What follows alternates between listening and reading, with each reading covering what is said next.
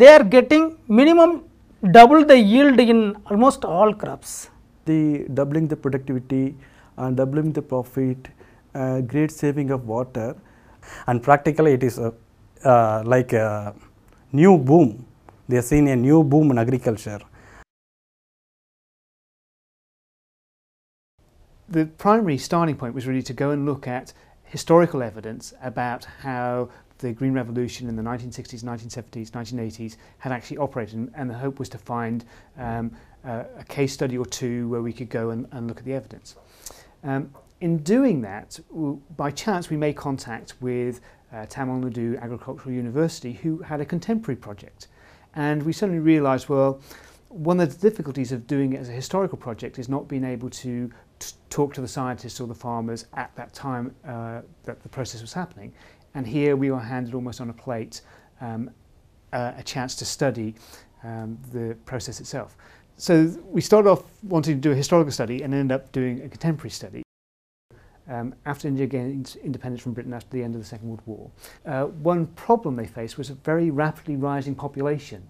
Um, and so in the early 60s, they faced this problem about how to feed that growing population. Um, and so the Green Revolution, without going into too much detail about it, but basically it was a way of trying to introduce new technologies which would, which would lead to higher yields of agricultural products like wheat and rice. And hopefully that would then meet uh, the population demand. And, and in that sense, that was quite successful. Um, so India didn't hit the population ceiling with massive famines and so on. Now, what's interesting about what was happening now is, um, I think in the Tamil Nadu Agricultural University scientists even refer to it as the second green revolution. So this is going on to the next stage, um, using what they call precision farming. So using technology and advice about things like soil preparation, spacing between crops, uh, and so on, to maximise the outputs and productivity they get from the limited inputs that poorer farmers, not the poorest, but poorer farmers, uh, have available to them. They basically had two districts, poor districts in Tamil Nadu, and they'd selected 200 farmers in each. Uh, and so then we decided that what we needed to do was to go and interview the farmers. Ashish Velkar went out initially and spent uh, about 10 days interviewing a whole range of farmers and, and talking to the scientists. So these were all one-on-one interviews with the, with the farmers. One of the things that we wanted to capture was the source of information, whether knowledge about the technology travels in advance of the technology itself. I think one of the first things that emerged out of the uh, this was how keen the farmers were to talk to us, uh, which in fact uh, says a lot about the, their experience and, and, and the whole project as such naturally this was a new technology to the to the farmers but the farmers were experts in their own way uh, about cultivation techniques that worked on their farms because this was seen as a dialogue between the the scientists and the farmers uh, the scientists were learning many things about uh, how the technology would work actually in the field uh, whether it made uh, whether it, it deviated significantly from what they were expecting or not, what kind of changes were necessary uh, uh, to this technology. All these aspects were, were traveling and not in just one way from the scientists to the farmers, but, but also from the farmers back to the scientists. So it was a new approach uh, where the, the scientists were going to talk directly to the farmers. In fact, some of the scientists were going to be in, embedded uh, with the farmers, providing uh, advice on an almost daily uh, basis. And so, so the, the, the idea of studying it was really to see um, very crudely at first is how did the scientists convince the farmers to adopt this new uh, technology?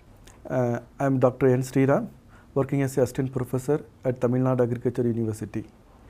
And I am Balaji, I work as assistant professor, uh, human resource and marketing. Uh, basically, if you talk about the extension system in Tamil Nadu, traditionally Tamil Nadu Agriculture University or any other research institution, they usually develop a technique. We transfer to the extension official through training programs and some other demonstrations. But through this Tamil Nadu precision farming project, we tried in different way. Uh, when we started this project at 2004, it is going to be the pro- the scientists stayed there for uh, with the farmers till uh, from from morning to the night So here the scientists stayed in the village and lived with the crop and daily they are, uh, discussed with the farmers and trained the farmers on technology and management practices. But uh, uh, slowly there, there, there is the conversion.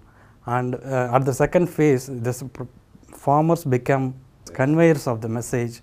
And they, they took the lead from ourselves they took the lead. The farmers starting the extension. From the farmers the training goes to the other non-project farmers the farmers are coming forward and asking to the farmer extension officers, what is that project, give me more inputs and what are the things coming in the state government, what are the schemes coming under. This is a very unique in this project. Right now, this extension model is being practiced in other projects also. As we um, learned about the farmers, as we learned more about the scientists, um, it allowed us to deepen um, and broaden, in fact, uh, what we thought we could get out of such a study. So, um, so it's, it's, a roundabout way, but we ended up fortuitously finding this project. And even more fortuitously, it was actually quite a successful project. We tried more than 50 crops. Some crops, the yield, that is the productivity is exorbitant. When compared to our normal national average, for example, brinjal, if you say, it is 17 tons in 1 hectare that is a national average. But a progressive farmer are harvesting around 60 tons in hybrid.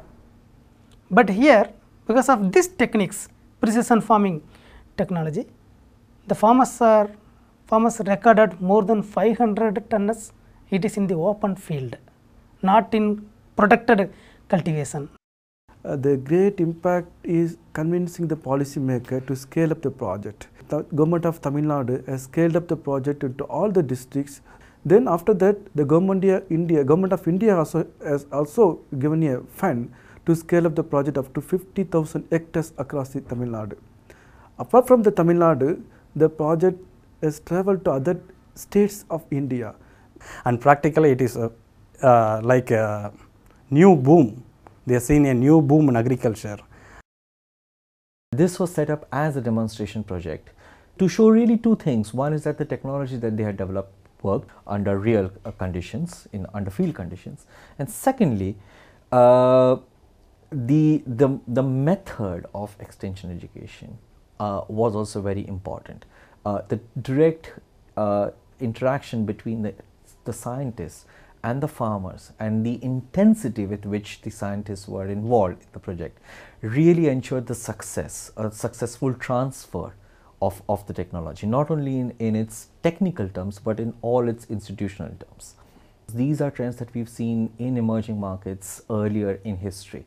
It's interesting to see the, the, the way markets are evolving in India following a fairly similar pattern of, of development. That was a, that was a fascinating part of uh, part of, of, of being involved in this, in this project.